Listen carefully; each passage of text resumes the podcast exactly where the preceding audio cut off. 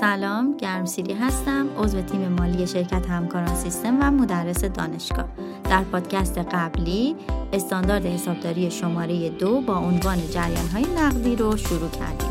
در این پادکست این استاندارد رو ادامه میدیم و درباره اولین بخش از طبقات صورت جریان وجوه نقد یعنی فعالیت های عملیاتی صحبت میکنیم. فعالیت های عملیاتی در صورت جریان وجه نقد شامل دو جریان هست، جریان های نقدی ورودی و جریان های نقدی خروجی. جریان های نقدی ورودی همون وجوه نقد دریافتی از مشتریان هست.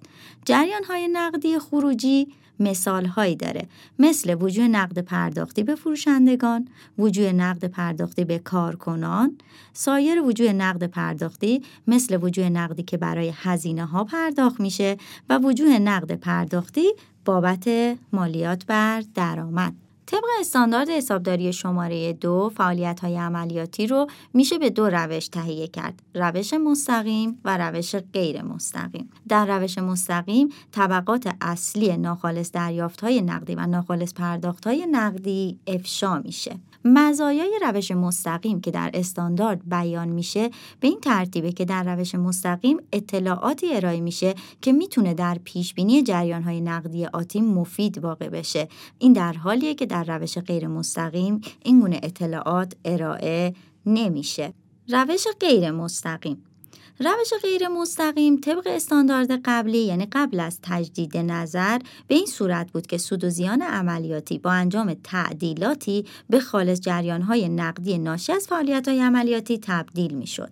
اما طبق استاندارد تجدید نظر شده، سود و زیان دوره بابت آثار معاملات دارای ماهیت غیر نقدی، آثار اقلام تعهدی و آثار اقلام درآمد و هزینه‌های مرتبط با جریان‌های نقدی حاصل از فعالیت‌های سرمایه‌گذاری یا تأمین مالی تعدیل میشه. در استاندارد قبلی، یعنی قبل از تجدید نظر، اگر شرکتی روش مستقیم رو به کار می‌برد، باید صورت تطبیق خالص جریان‌های نقدی ناشی از فعالیت‌های عملیاتی رو در یادداشت‌های توضیحیش ارائه میداد. اما در استاندارد تجدید نظر شده دیگه چنین الزامی وجود نداره. همچنین در استاندارد قبلی برخی از جریان‌های نقدی که به صورت مستقیم قابل ارتباط با هیچ سرفصلی نبودن رو به عنوان جریان‌های نقدی ناشی از فعالیت‌های عملیاتی طبقه بندی می‌کردیم که باز هم در استاندارد تجدید نظر شده این موضوع دیگه مورد نداره. از موارد دیگه‌ای که در استاندارد تجدید نظر شده دیگه بیان نشده، جریان‌های نقدی استثنایی عملیاتی هستند که قبلا باید در صورت جریان وجه نقد به صورت جداگانه انعکاس پیدا می‌کردند و افشای کافی در مورد ماهیت اونها در یادداشت‌های توضیحی صورت می‌گرفت که همونطور که عرض کردم در استاندارد تجدید نظر شده دیگه همچین موردی الزامی نیست. در مورد تعدیلات سنواتی هم به همین صورت، قبلا زمانی که این تعدیلات متضمن جریان وجه نقد در دوره جاری نبودند، در صورت جریان وجه نقد انعکاس پیدا نمی‌کردند، بلکه حسب مورد ارقام مقایسه ایشون در صورت جریان وجه نقد و یادداشت‌های توضیحی اصلاح می‌شد. اون بخش از تعدیلات سنواتی هم که متضمن جریان وجه نقد طی دوره بودند، بر حسب ماهیت در سرفصل‌های اصلی خودشون در صورت جریان وجه نقد بدون ذکر عنوان تعدیلات سنواتی منظور می شدن.